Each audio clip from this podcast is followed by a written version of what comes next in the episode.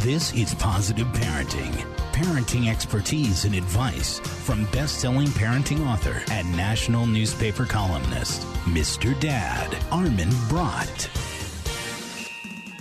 Hello and welcome to today's Positive Parenting Show. I'm Armin Brott. A few years ago, Madeline Levine identified a national problem, and that was that America's affluent families, not necessarily rich, but just affluent, with their emphasis on performance and perfection and competition and materialism, are creating a large population of accomplished but emotionally troubled adolescents. And she asked herself, okay, now we've got the problem identified, so what do we do? Is there some way to reverse these really disheartening trends? And I'm talking about things like the emotional problems, limited coping skills, and disengagement from learning. How do we raise and educate all of our kids to become successful in meaningful and authentic ways as opposed to the kind of superficial success that only just exhausts and impairs our kids?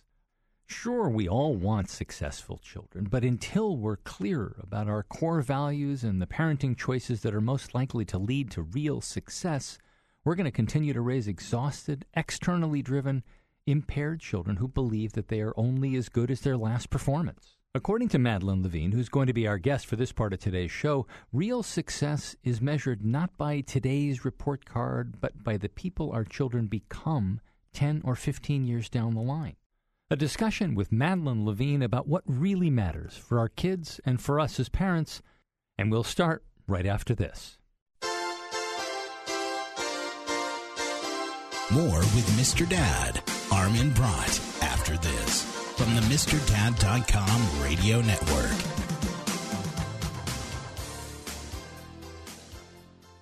Hands can do incredible things. This is the sound of 326 hands playing Mozart. This is the sound of 10,942 hands showing appreciation. 64 hands building a house for the homeless. 142 hands swimming a triathlon, 18 hands winning the big game. And this is the sound of two hands helping to save a life. It's called Hands Only CPR, and it's recommended by the American Heart Association. If an adult suddenly collapses, call 911, then push hard and fast in the center of their chest until help arrives. It's incredibly easy and effective. Hands can do incredible things but nothing compares to using them to help save a life. Find out more about this latest method of CPR at handsonlycpr.org. A message from the American Heart Association and the Ad Council. Welcome back to Positive Parenting. I'm Armin Brott, and my guest for this part of today's show is Madeline Levine, who's the author of Teach Your Children Well Why Values and Coping Skills Matter More Than Grades, Trophies, or Fat Envelopes. Madeline, thanks for joining us. You're welcome. It's a pleasure. Let's talk about how you are defining values and coping skills. I think that's going to be an important thing for the rest of the discussion. Sure.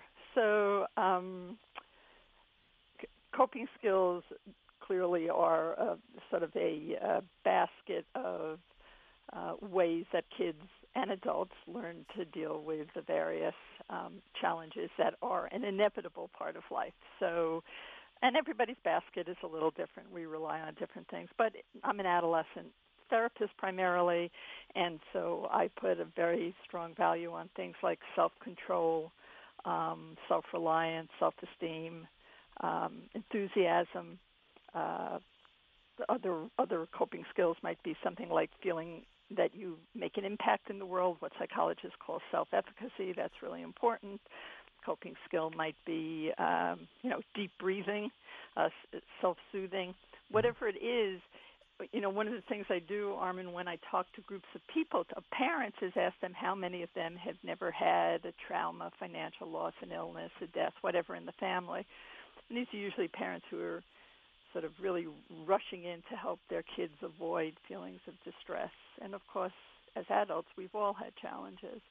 Um, so this idea of rushing in to save your child and not letting them develop any one of these things that I'm talking about um, I think really hobbles them for lives and for life. And then you asked me about values, and you know, basically, it's a it's a sense of integrity and honesty, and um, not uh, um, doing a, a show tomorrow on this study that just came out showing that uh, affluent kids are in fact more narcissistic and more entitled than other kids.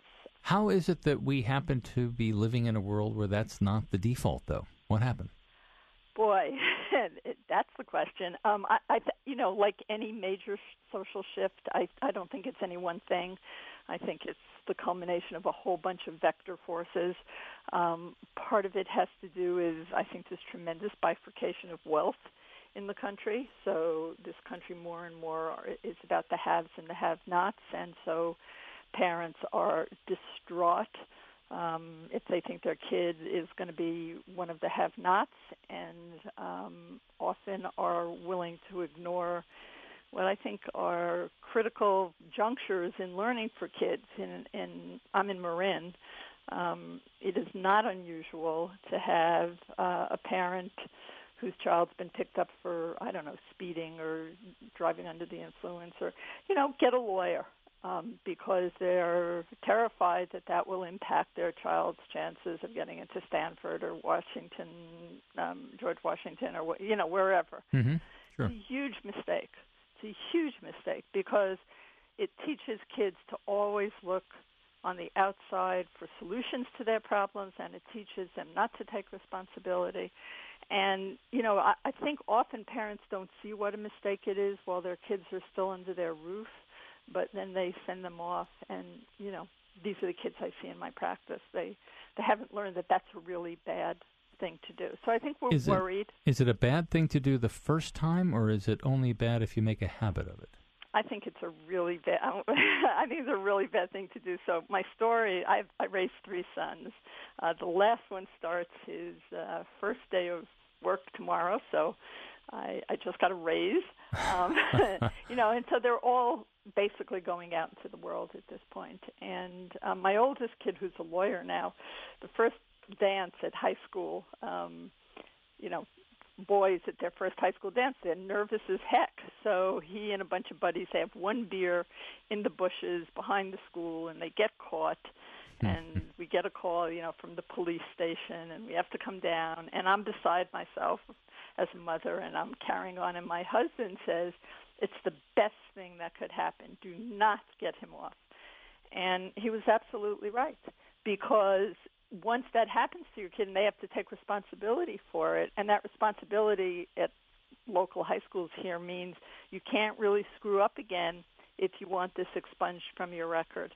So it kept him, you know, it was a very hard night for him, for me, but there was a lot to be learned. So no, I, I think if your kid is picked up for something that is potentially um, lethal, like driving under the influence or speeding, I don't think you you get them off not even the first time. Which makes me sound sort of you know hard ass, which I'm not.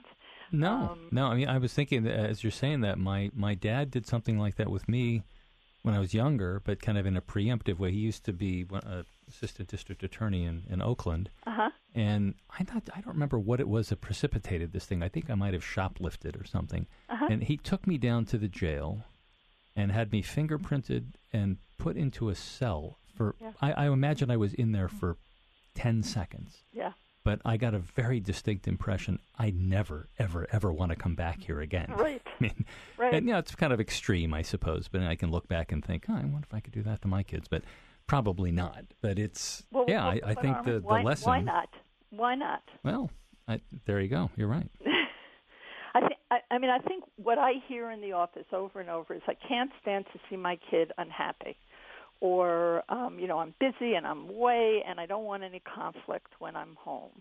Um, things like that. And and look, the easy part of parenting is the loving, warm, responsive part of parenting. Uh, I know you have kids now. The hard part is setting the limits, drawing the lines, having your kids be mad at you, rolling their eyes, slamming the door. But it's exactly in those experiences that kids develop a sense of what's right and wrong.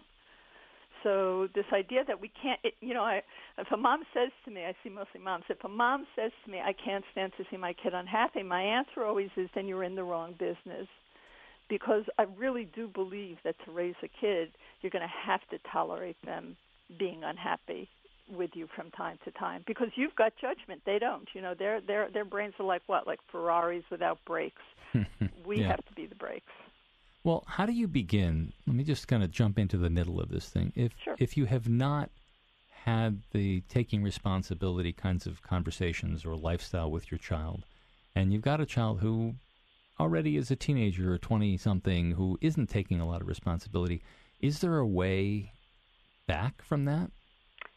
Well, you know, obviously it's easier if you start out that way. Um, so that's preferable. Do I think it's ever too late? I, I don't think it's ever too late to change things in your relationship with your children. What I don't think works is somebody who reads, you know, either The Price of Privilege, which I wrote, or Teach Your Children Well, and goes home and says, okay, everything's different here, you know, and that doesn't work. I mean, I think if you're going to, to let's take a, a single example of uh, you have a kid in the house who I don't know doesn't make his bed, doesn't do his laundry, doesn't contribute, and he's 18 years old, and and you want to change that. I think you have to sit down and have a discussion about the fact that the house is a community.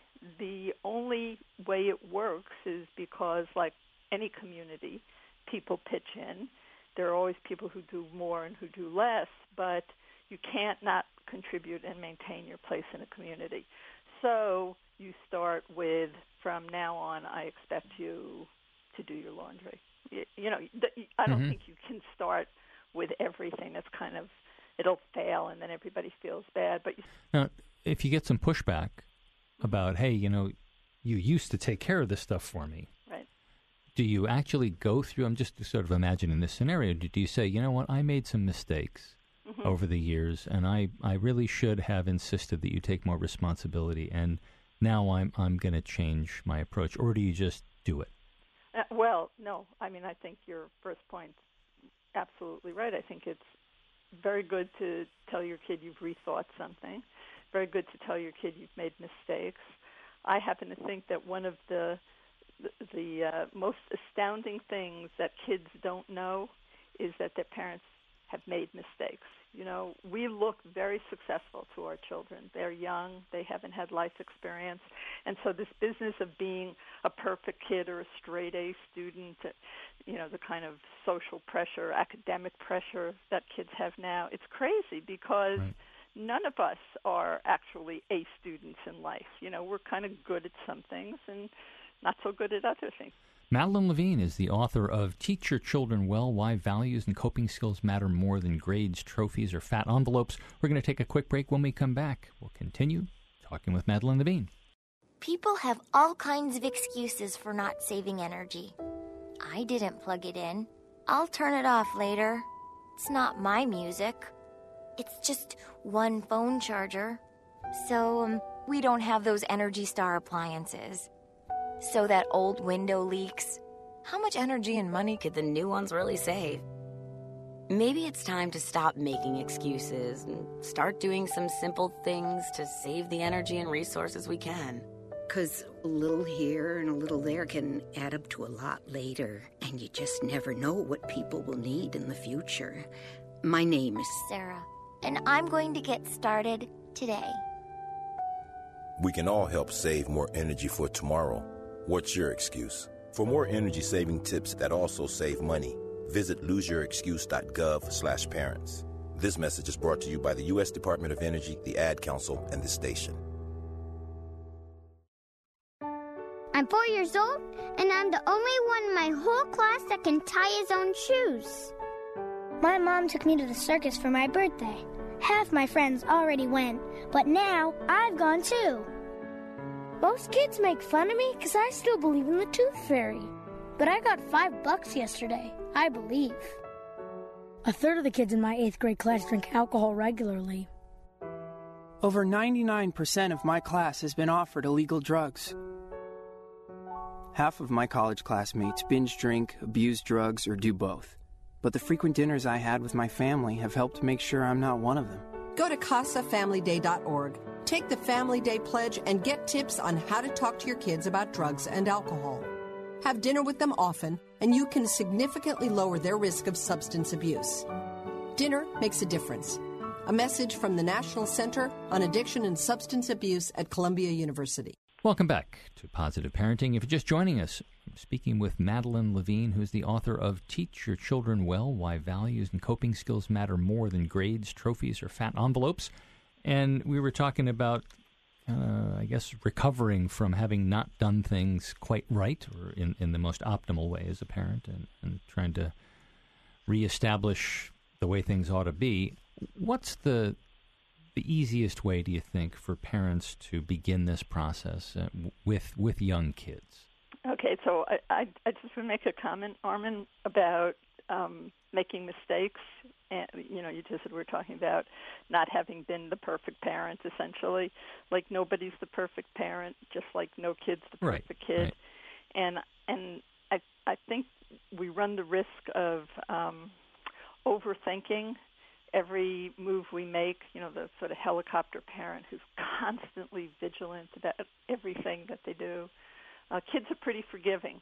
We get to make some mistakes. It's really good if we can come back and correct them. But um, I think it's important that parents know because they're bombarded with, you know, books on child development and how to parent, and sometimes they agree and sometimes they disagree and say the exact opposite thing. And I mean, it can get very confusing. That's true. You know, I kind of knew the moment I said those words that you were going to say, ah, right. not going to let me get away with that. Okay. Right. Um, so your question was, what do I think we ought to be doing with young kids?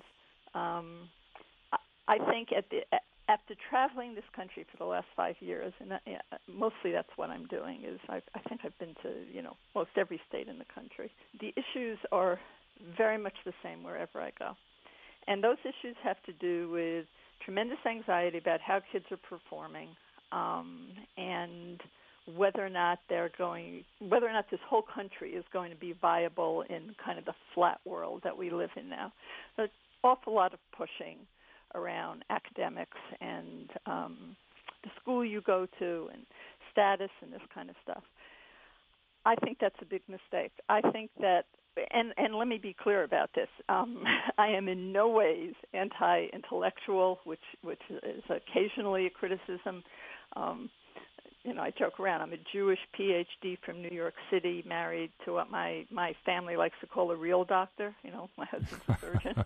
um, so th- there's no anti-intellectual sentiment here. It's really about getting kids to do the best they can. What's their best shot? At being academically successful. And we know that it is not filling in bubbles and it is not staying up till 2 in the morning doing homework and it is not the pressure around getting straight A's that learning is really about engagement and enthusiasm and stuff like that. So I think that there's so much pressure in the outside world around this. Um, I just spoke to a mom on Friday who just wanted to send her kid at the end of the summer to a one week just regular hangout camp, you know, play and swim and yeah. Her all her friends were going, "What? You know, Jonathan's so talented at tennis and how could you not be sending him to a tennis camp?" And you know, these are the kinds of things that are really disturbing, disturbing enough to call a shrink and say, "Is it okay to send my kid just to hang out?" And and of course it is. So it's good to send your kid, but there's so much pressure, and I think parents have to sort of take a look at the pressure of their communities um, and decide whether or not they want to participate in it. We have enough information that says rates of emotional problems of kids are exploding. Yeah. Um, 25% of, of girls at the end of high school suffer from clinical depression, not not just crabby, but clinical depression. Um, Wait, by high school? At the end of high school. My goodness in in communities like Marin County or you know affluent communities, not yeah. rich communities, affluent communities. So the you know the cost is great, um, and the outcome is not particularly good. So you end up with kids with a great sense of entitlement who are book learned, um, who are not empathic, and who don't actually have the skills that businesses want in the 21st century.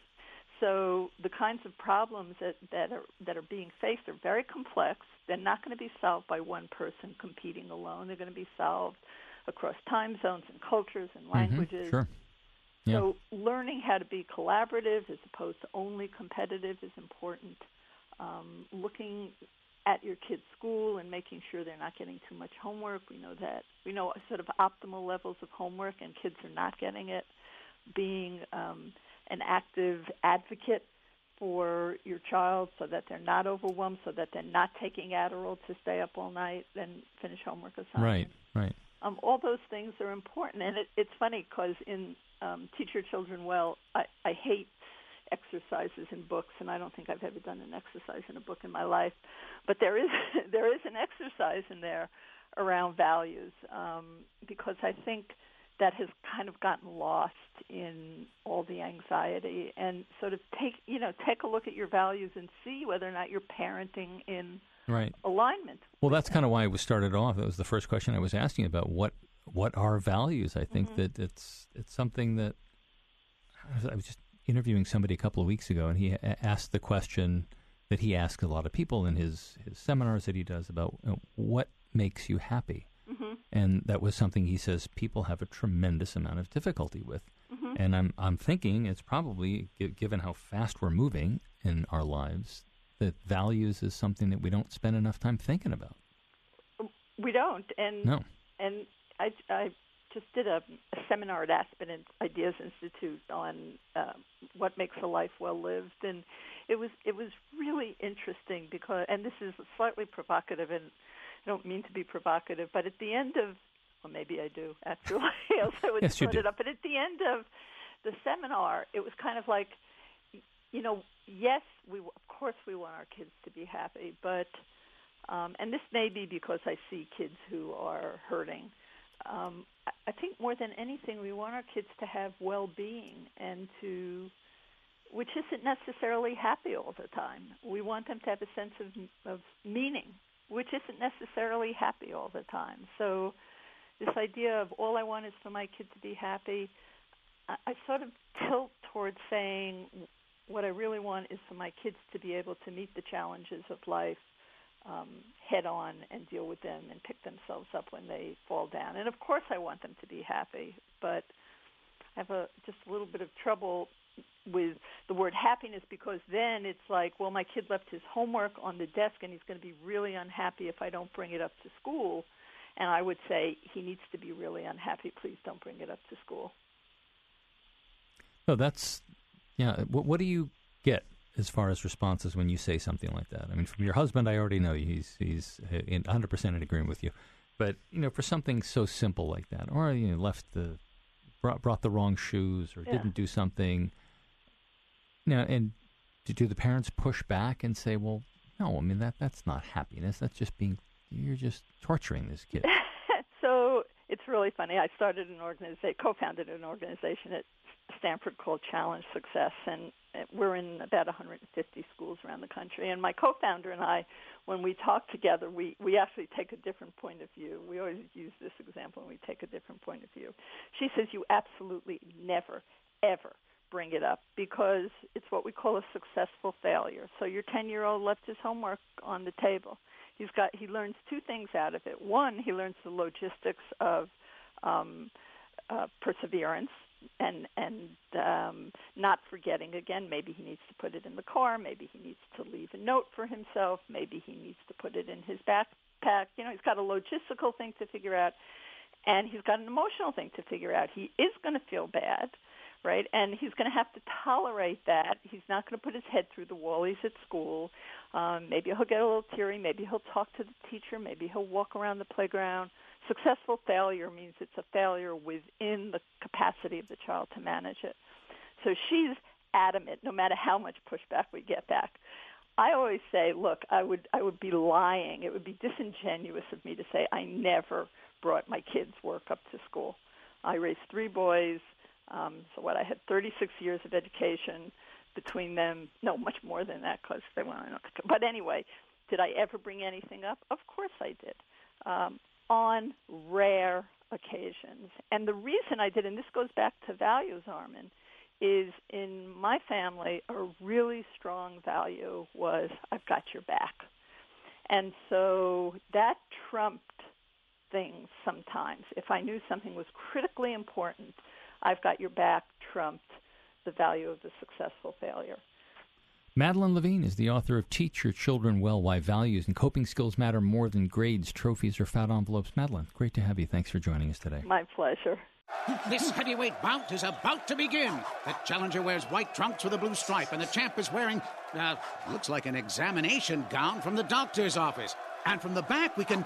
Ooh, that's not pretty. Champ, what's with the crazy getup? I've got to take care of my family. Yeah, so? Well, when you love your family, you got to go in and get those important medical screenings. A lot of potentially deadly diseases can be treated if you catch them in time. So you wear the examination gown because. Because I'm a real man. Real men take care of their families and get those tests. Real men wear gowns. Okay, champ, good luck. Here we go. the champ's not wasting any time. Oh, oh, it's over. This fight is over. Champ, you barely broke a sweat. Any words for your fans out there? Remember, go to ahrq.gov for a list of the tests they need to get and when to get them. What was that web address again? ahrq.gov. And remember, real men wear gowns. Go to ahrq.gov. This message brought to you by the U.S. Department of Health and Human Services, AHRQ, and the Ad Council. Welcome back to Positive Parenting. I'm Armin Brott. I'm joined by Samantha Feuss, who is my writing partner on Parents at Play. Today, I wanted to kind of resurrect something. It's an interview that I did a couple of weeks ago with uh, Laura Overdeck, who's the author of Bedtime Math. And I, so we ended up taking that particular interview, and I did a review of her book called Bedtime Math, and found a number of other books that were really interesting, kind of along the the strange and new ways to teach math and science. And so I want to tell you about a couple of those things. And one wonderful. of the things actually that Laura Overdeck talks about, which is something that just seemed painfully simple, but I had never thought of it, which is we read our kids bedtime stories because we want them to get familiar with stories, we want them to get familiar with the usage of language, but we never read math time stories. And so her book was was kind of based on that idea of here's a little story that involves some math calculations. And Can you she- explain what a math time story is? Yeah, it's for they- they'll have some sort of information about uh, flamingos stand on one foot for four minutes, and then they'll tell a little bit of a story about this pink flamingo that was standing around. And then there's there's three different problems. So there's a very easy problem, a kind of a medium one, and a kind of a little bit of a harder one, which is I mean going up to probably about age seven. So that one of the problems might be, for example, okay, so the flamingo can stand on one leg for four minutes. If you have three flamingos, how long are they standing t- total? How many minutes total. So you're doing little calculations, but you've got the story that makes it interesting. My daughter, who's 10, was really into these things. And so then I broke out another book, Potentially Catastrophic Science by Sean Connolly. And P- Catastrophic Science has got all these cat- catastrophic science experiments. And they're just, they're fun, is what they, they really are. It's really incredibly fun. And Sean Connolly has got a math book, so I'll tell you a little bit more about the math book. So you've got a scenario that he sets up. And one of my favorite ones is you're trapped in the dungeon of some horrible castle, and you are tied to a table, and there is a, a axe, a huge axe that's swinging back and forth over your body, and every time it swings, it goes down one inch. So how long do you have to get out of the bindings, and there's a little mouse who's chewing, and it says so the mouse is going to be able to chew through the ropes in in three and a half minutes. Do you have time? And so you have to do all these calculations. You have to figure out how how many minutes it's going to be or how many seconds it's going to be. Adds a little bit of an element of of urgency to the problems, and it makes it so much easier to say, well, how is this relevant to my life? Is the big question that I That's always a problem I always had personally. I never really got it. Why do I need to know this nonsense? Yeah. So now you know if you're trapped in a dungeon. What ages do you recommend these books for? Well, I think the bedtime math probably goes up to about seven. I'd say maybe four to seven or eight. And but the catastrophic science and then the, the similar one, dangerous math, is I, I would say they can go up to to probably seventh or eighth grade. There's not a huge amount. There's some algebra ones you can calculate with algebra, but most of them are are multiplication, division. These things were not something that I could just sit down and figure out and without having to write stuff down. So so you can check out our reviews of potentially catastrophic science and bedtime math and a lot of other things at parentsatplay.com. For Samantha Feuss, I'm Armin Brott. Thanks for listening to Positive Parenting. You can get more information on today's show and what we're working on in the weeks ahead at MrDad.com. While you're there, visit the MrDad.com gift shop with everything you need to help you become the dad or mom you want to be. Positive Parenting is a production of the MrDad.com radio network. Now, go be a great parent.